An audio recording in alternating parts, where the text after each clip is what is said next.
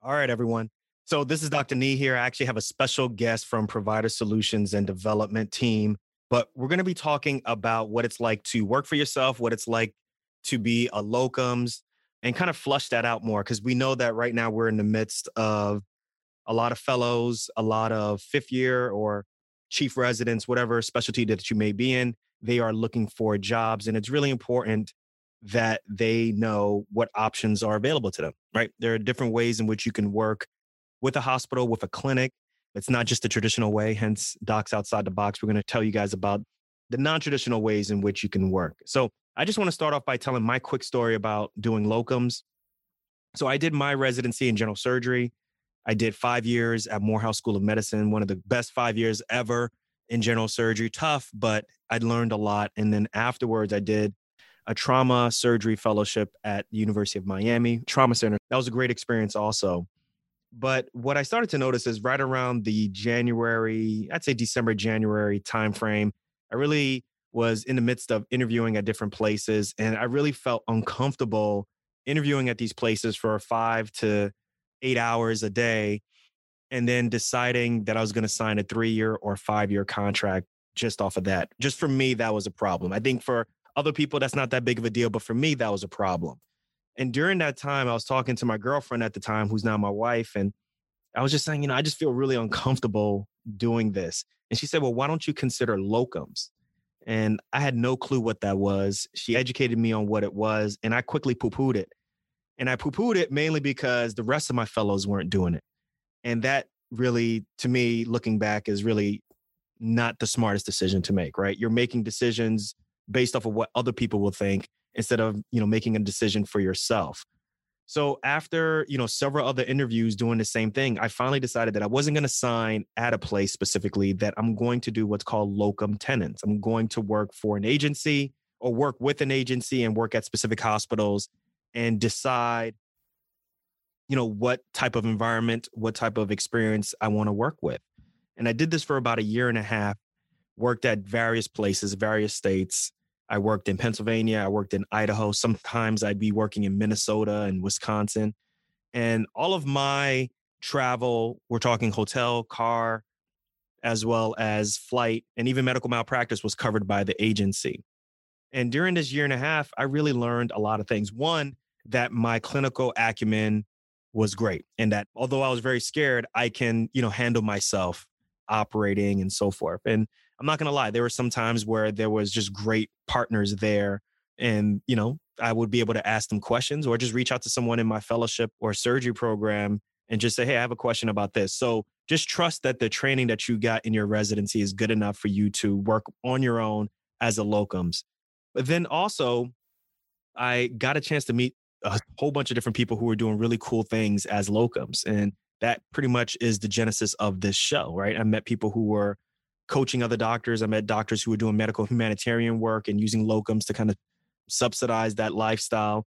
But the other thing too that I learned is how important the work that I do, how valuable that is to a hospital and to a system. And when it came time to finally realizing where I wanted to stay, I ended up signing a three year contract with a place that I did locums at. But damn sure I knew how much to ask for. Damn sure I knew how to negotiate because I knew what I was worth. And I haven't looked back since. So, with this episode, I start that off by just letting you guys know that there are different ways in which you can work with a hospital and start your clinical practice. And I got Nick Ball here with Provider Solutions and Development. Welcome to the show, man. How you doing? I'm doing well. Thanks for having me. Yeah, yeah. Sorry about going on my little soliloquy, but I just wanted to kind of talk to them about, you know, what it's like to, you know, kind of feel the pressure of taking a traditional type of job and just kind of just saying, no, I don't want to do that. I want to do something else. And there being options there for you it's good to hear everybody's story. They're all different and yet similar at the same time. Well, why don't you tell us about what you do with PS&D and then we'll kind of just take it from there. Yeah, absolutely. So PS&D is part of the Providence family. I am the program manager for our locum tenens administration department for Providence. So our team has essentially centralized the locums request and process for all 51 hospitals, close to 1,000 clinics we have. And anytime a hospital or clinic needs a locum tenens provider to fill in for them, They come to our team, place the request, and we then work on behalf of the health system with the agencies we contract to get that need filled, keep things compliant, moving through efficiently, and be that neutral voice on behalf of both the health system and the agencies we partner with. What exactly is locum tenens? Tell us the name of that. What, yeah, no, that from, from, man? That's a great question. So it is a Latin term that really essentially means in the place of or to substitute for. The idea was that a locum tenens provider is meant to step in in place of a provider who may be on leave, ill, whatever the case may be, on a short term basis. At times, those needs become a little bit longer in duration. Right. So when you say longer in duration or even short in duration, what are we talking about? Are we talking about a couple of days, weeks, months, years? How what's the usual time frame? Yes to all of those. So we've had assignments and facilities request 24 hour call coverage for one weekend because they have somebody who's going to be out. We've had facilities who have requested eight months or longer of locums coverage full time by a provider because it's a hard to fill specialty in a difficult location. So pediatric, you know, subspecialties in Alaska going to be more harder to recruit for. So they may have a longer stint of a locum tenens provider to fill the need and provide that patient care that's needed. So what's the conversation like when someone, let's say for example, someone like me decides to connect with you all coming right out of fellowship or coming right out of residency, what is the initial conversation like? How does that go? Yeah, it could go one of a couple paths. And I love the fact that in your story, you mentioned just recognizing your own self-worth because i think that is a key component for any provider who's interested in doing locums is knowing their own self-worth financially physically mentally because that then helps them make the educated choice.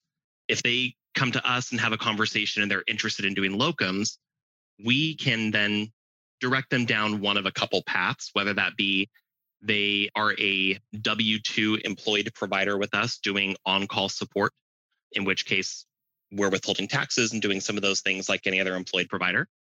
They could go the path of 1099 contractor and contract directly with the hospital if they carry their own malpractice insurance. If they don't want to carry their malpractice insurance, have concerns about scheduling logistics, travel, you know, compensation, all of that, they could then go the course of having an agency represent them and that agency would then contract with our health system to provide support. So if they go the W 2 route, this is like per diem work. It's just that, are they actually employed by the hospital? How does that work? Explain that a little bit better. Yeah. So it would be a per diem role, and they are part of the hospital staff. So they are employed by the health system, by the hospital to provide per diem support for that location, which then could also be shared to other hospitals, other locations within our health system if needed. Okay. And do they get benefits at all in this type of fashion or? Yes, to an extent. It varies, I believe, based on location. And obviously, our health system benefits would vary based on the next health system or clinic or whomever they're representing. So I can't speak for others, but I can say with us, there are some more minor benefits that come with being per diem. Okay. And just like you said, when you're W 2 and you're per diem, you're not forced to work, but opportunities get extended to you. You can decide to go and work, correct? Correct. Okay. And then in terms of like taxes and all that stuff, like you get a normal paycheck with taxes taken out, like FICA, Medicare, all those different things within the W 2 realm, correct? That's correct. Gotcha. Now, going W 2 is often cheaper for the health system as an option than contracting with an agency. So there is a healthier appetite for a health system to contract directly with a provider in a W 2 fashion to have them provide support. Okay. Now let's do the second option. Now, the second option you said is they could be a 1099. And what that means is they are the physician or the provider is an independent contractor who's working kind of, they're working with the hospital, so to speak. They're not an employee. It's not really employed position whatsoever. And when they provide services, they have to, in this situation, have to come with their own medical malpractice. The provider does. Correct. Again, some health systems have the ability to provide malpractice insurance, some do not just for sake of this example, yes, it would be a provider has their own malpractice insurance and they want to negotiate and contract directly with that hospital or clinic as a 1099 contractor. They then withhold their own taxes, they manage their own travel schedules, all of that is done themselves as a provider. Okay, so if they charge for $5,000 worth of work, the hospital or they get paid back $5,000, but it's up to the provider, you as a physician, to say, okay, I need to keep a certain amount for taxes when it's time for tax time. I need to keep a certain amount for whatever it may be, maybe for my retirement and so forth. And I think that can scare some people and may force them to go down the W 2 route. And I think that that's fine. I think that's okay to say, look, I don't want to deal with that. I just want to go down the W 2 route and know how much is going to be taken out of my taxes. I think from my experience as a personal point of privilege, I just want to say that I've done it where I've worked with a hospital as a 1099 and I've also looked and brought my own medical malpractice. So for those who are listening and wondering, oh, this is going to be really hard to do, it's actually not that hard to do. There are brokers who are around who can help you find cheap medical malpractice. And then you can come back and talk with the hospital and say, well, this is what my rate would be with medical malpractice and see if you can negotiate that way with the hospital. And then the third way you said is you can still remain an independent contractor, but you would actually go through an agency. Can you explain that more? Because people are already probably listening and they're like, well, I thought PS&D was already an agency. Clarify that for us so we understand that. Yeah, absolutely. So PS&D, we are not a locum tenens agency. We are a division under the health system, under the Providence Health System at the end of the day representing our health system, but doing it in a way that we are working closely with our locum agencies nationally that we deal with and consolidating the process down to a more streamlined approach. So we're talking about like you guys work with the big locums agencies like the Hayes, the Weatherby, CompHealth, all those different things. Correct. Yeah, we mm-hmm. have about 75 agencies that we engage with. There's that many? There are even more than that, I will say. I guess it's a good thing and a bad thing depending on who you connect with. But please, I'm sorry, yep. go ahead. No, no, it's great. Some of them are larger in scope and size. The CompHealth, the locumtenens.coms, they, you know, will be multi-specialty. You'll have some agencies that specify or work only specifically in one specialty or two specialties, and that's their niche. And so again, as a provider, it depends on what you do, where you want to be, how you want to be represented. Going the route of an agency, there are a lot of benefits to it being a locum tenens provider means that you have to schedule flights, book hotels, rental cars, manage all of that part of the assignment, including if there's last minute changes, flight cancellations, those types of things. The malpractice, manage your malpractice and make sure that you're carrying that policy. Going the route of an agency provides a bit of relief to some of those stressors of being a locum tenens provider. Typically, the agency will have a department that books your travel for you will be there to assist you with last minute travel cancellations, needs, hiccups. They will carry you on their malpractice plan and host that part of the process for you. There are a lot of benefits to going the agency route versus being your own locum tenens provider. Depends on your own skill set and courage level, I suppose. Yeah. This is why when I finished my fellowship, this is what I did. I worked with one of the larger companies and I worked as a locums. I did it for a year and a half and it was great the thing for me that became really interesting, and this is another thing that I think, you know, if you were an entrepreneur, if you're listening to Docs Outside the Box, obviously you're an entrepreneur, is there was one specific hospital that I worked at where I found out that there were doctors who contracted themselves directly with the hospital. And then there were doctors who contracted directly with an agency, which would be the third option that you mentioned. And I was able to find out that the doctors who worked directly with the hospital were able to retain more of whatever they charged because there wasn't the agency in the middle that was, you know, doing the license for them, that was, you know, doing the flights and all those different things. So the doctors who contracted directly with the hospital in their own way, and they were taking their own medical malpractice also, were able to keep more money. But, you know, they had more things that they had to handle on their own. Like you said, the last minute charges and so forth. So I think from an entrepreneurial standpoint, there are just many different ways that you can handle this. So when a doctor says, hey, you know, I want to choose option one, two, or three, what happens next? Once they decide they want to go through any of those options, they're able to solidify that they want to work at a specific hospital. Like what happens next then? Really, at that point, they would engage in the conversation with whomever they choose. So, mm-hmm. for I think for sake of conversation, let's say a provider wants to go the agency route they would work with the agency representative. The agency rep then has their own connections to health systems and knows the open needs that are on their desk to fill and will have a conversation with the provider about what those needs are, where they're located, what requirements there may there may be of that provider, what the compensation is going to look like for that provider.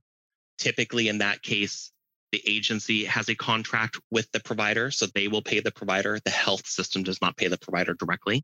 Gotcha. They would pay the agency. So there's two contracts in place.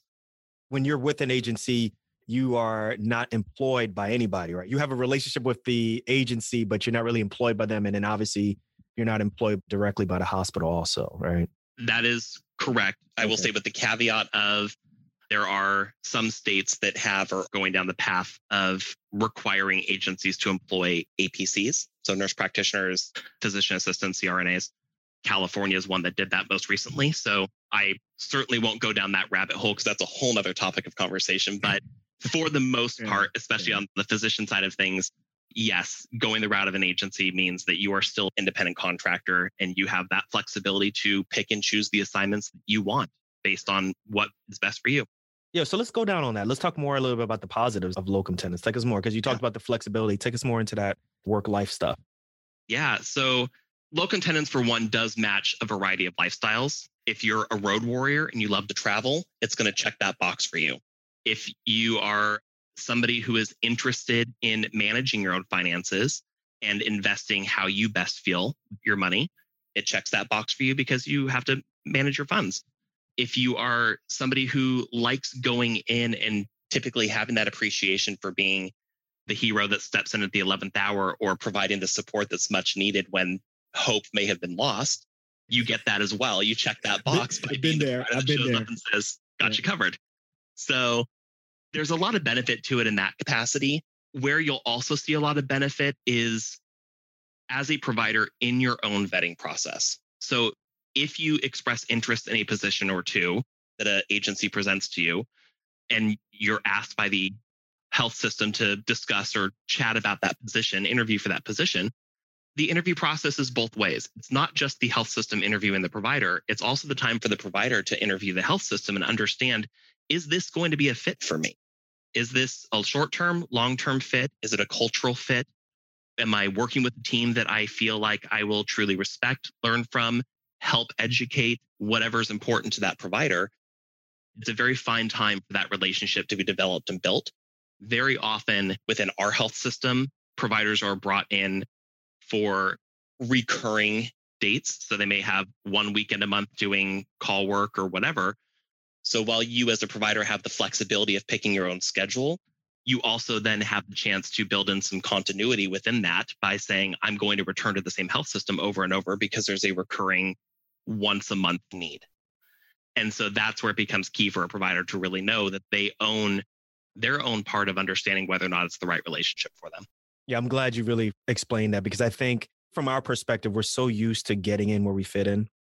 Mm-hmm. You know, whether it's med school and residency, you know, med school, you're lucky to just get into one. Or if you get into one, it's you're just you know hoping that you get in and then for residency it's based off of a computer system right so you really don't have much say as to which school you want to go to which residency you want to go to and i think when it comes down to now looking for your own job someone tells you, you know now actually you're making the decisions you get to interview you have some control it could turn out to be you know quite a shocker young attendings and residents who are getting ready to graduate and fellows they're like wait what do you mean i have the power to make these decisions so i'm glad you explained that a pleasure.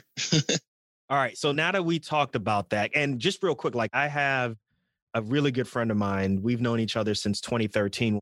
She was in a place at a hospital, and then I came in as a locums to provide for a partner or multiple partners that had left this facility, and she was there still. And she finally decided to go the way of locums, and she like travels throughout the world. Like she will work for you know two weeks out of the month. And then the last two weeks or a week or so, she goes and she travels the world. And she's been to Antarctica, she's been to Australia numerous times. You name it in the world, you know, she's been there and she's still able to keep a very busy trauma surgery, you know, surgical critical care type of experience. It's just that she's prioritized, you know, her clinical work as well as, you know, having the best, you know, work life balance as possible. So just want you all to know like the opportunities that are available in this situation. Now let's get into the risks because everything can't just be sunshine and you know good times. So what are some of the risks associated with locum tenens? Yeah, I love that your friend does that because I think one of the risks that people need to realize is that there is a work hard, play hard mentality to doing locums. you can really put the time and effort and then have that flexibility to do your own thing. That said, having the flexibility to do your own thing can sometimes come at a cost. Doing locums with the health system, for truly lack of better terms, can sometimes be seen as the necessary evil because it's a more expensive option for coverage. And if there is another option for the health system to pursue, even at the 11th hour, that may mean canceling an assignment for a locum tenens provider, which, as a locums provider, could be detrimental if you're not managing your funds and have a game plan for when those situations occur. Hopefully few and far between, but they can occur at times. So I think that that is certainly one of the risks is not preparing yourself for what can happen and having that comfort bubble on the side that you can rely on. The other major risk I would say is and this is probably far more so for your newer providers is understanding where you want to do locums and where you want to work possibly in the long term. So doing locums in your own backyard can sometimes hinder your long-term ability for finding an employed position. So for Explain. example, if yeah, what do you mean? yeah, so if in the early years, let's say you do locums to get the experience nationally, but you have plans in three years to probably settle down with the health system in your backyard. If you do a locums assignment with that health system that you are targeting long term, it could also mean that that health system then has to pay a contract buyout fee to utilize your services or to have you come on as an employed provider. They pay this directly to who The agency to that the would be representing. Yeah. Okay. So the agency will have a contract with the health system. Terms can vary depending on the health system, the agency, the contract. So I won't go down that path, but it could mean that the health system would have to pay a fee to that agency to utilize that provider services in an employed fashion within a set period of time.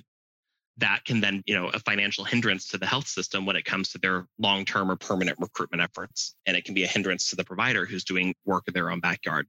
That happened to me actually. So when the place that I ended up working eventually, I did locums there. I actually interviewed there for a job initially. They happened to put up a job request and I just said, let me go and take an interview there. I interviewed there and you know, I was like, well, I'm not sure. It, is, it was such a big change in terms of work practice, work schedule versus what I've been introduced in. Usually I spend most of my training in an urban area. This would be working in a rural area. They offered me locums. Would you want to work here as locums? And I said, ah, I'm not too sure. So then actually I ended up calling a locums agency and setting up a relationship with the hospital.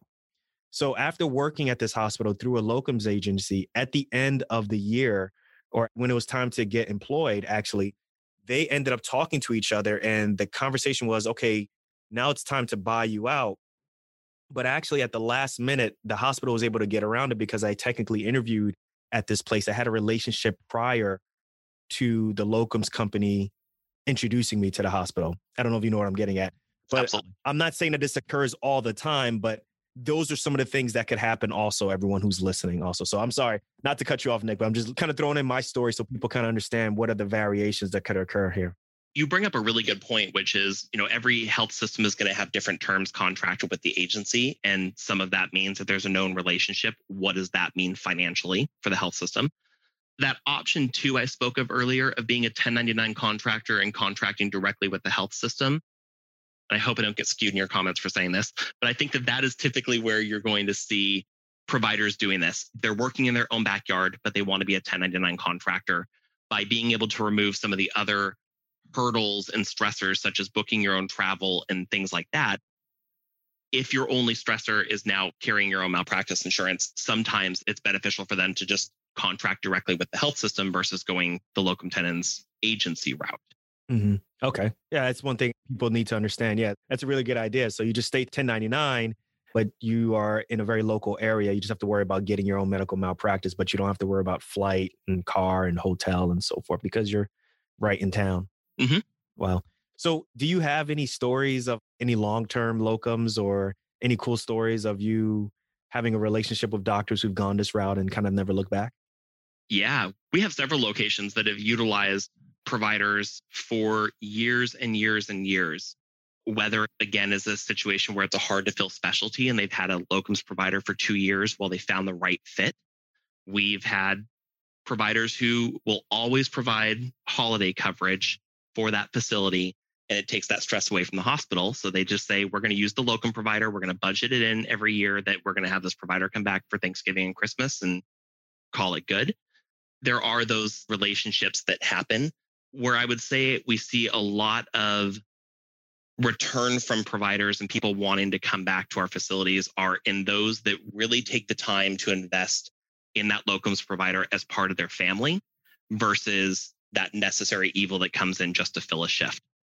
So bringing them in, helping them understand the community, the soft benefits, being treated equally with the other providers, not being given the more difficult or you know underrated shifts. Yeah. Really being part of that family as a whole means those providers come back long term, and we have those strengthened relationships that happen, which sometimes do lead to that provider joining that health system in a community they never really thought they saw themselves settling in because they came to realize by working there, they love the community, they love the team, and it's exactly what they were looking for. It's just that that city was not on their radar. Yeah, I agree with you there. Like sometimes it's better to deal with the devil that you know than yeah. than you don't know. So if you don't treat your locums well, and you know from a hospital system, you know whatever the partners are doing, and they're dumping on the locums, and they just say, "Look, I'm going to come and work, and then I'm out." and they don't have any tie-in, you're going to continue to have a turnover with locums. And like you said, you may have someone that definitely doesn't fit and it could be an issue. And from my own experience, I, you know, every place that for the most part I've been to, you know, the people who are permanently there have made me feel like I'm literally a part of the team and did not give me additional work or give me, you know, they gave me shifts that they may not have wanted, but these were like, they were equally doled out. I leave it to you like that. And you know, each and every place for the most part, I really considered staying. It's just that for me, it became a location issue. So I definitely agree with you there 100%. Yeah, you saw it. You get to try it before you buy it, essentially. Oh, yeah. Oh, yeah. Well, look, Nick, man, this was great. You know, I think that, you know, like I said, this episode is coming out during a time when, you know, so many young physicians, whether they are finishing residency or finishing fellowship or even just young, you know, attendings who are looking to change, you know this is the time when they should be looking so i really appreciate you coming on and talking to us about the non-traditional ways in which you can find employment and find you know a work life balance within your clinical practice so thank you so much it's my pleasure you know PS&D we are here to be that navigator for people when it comes to their career and aspirations and when it comes to locums, I welcome questions from any provider that may have them. I'm happy to help provide my own personal insight into it and even if it sheds just a bit of light into what they're looking for.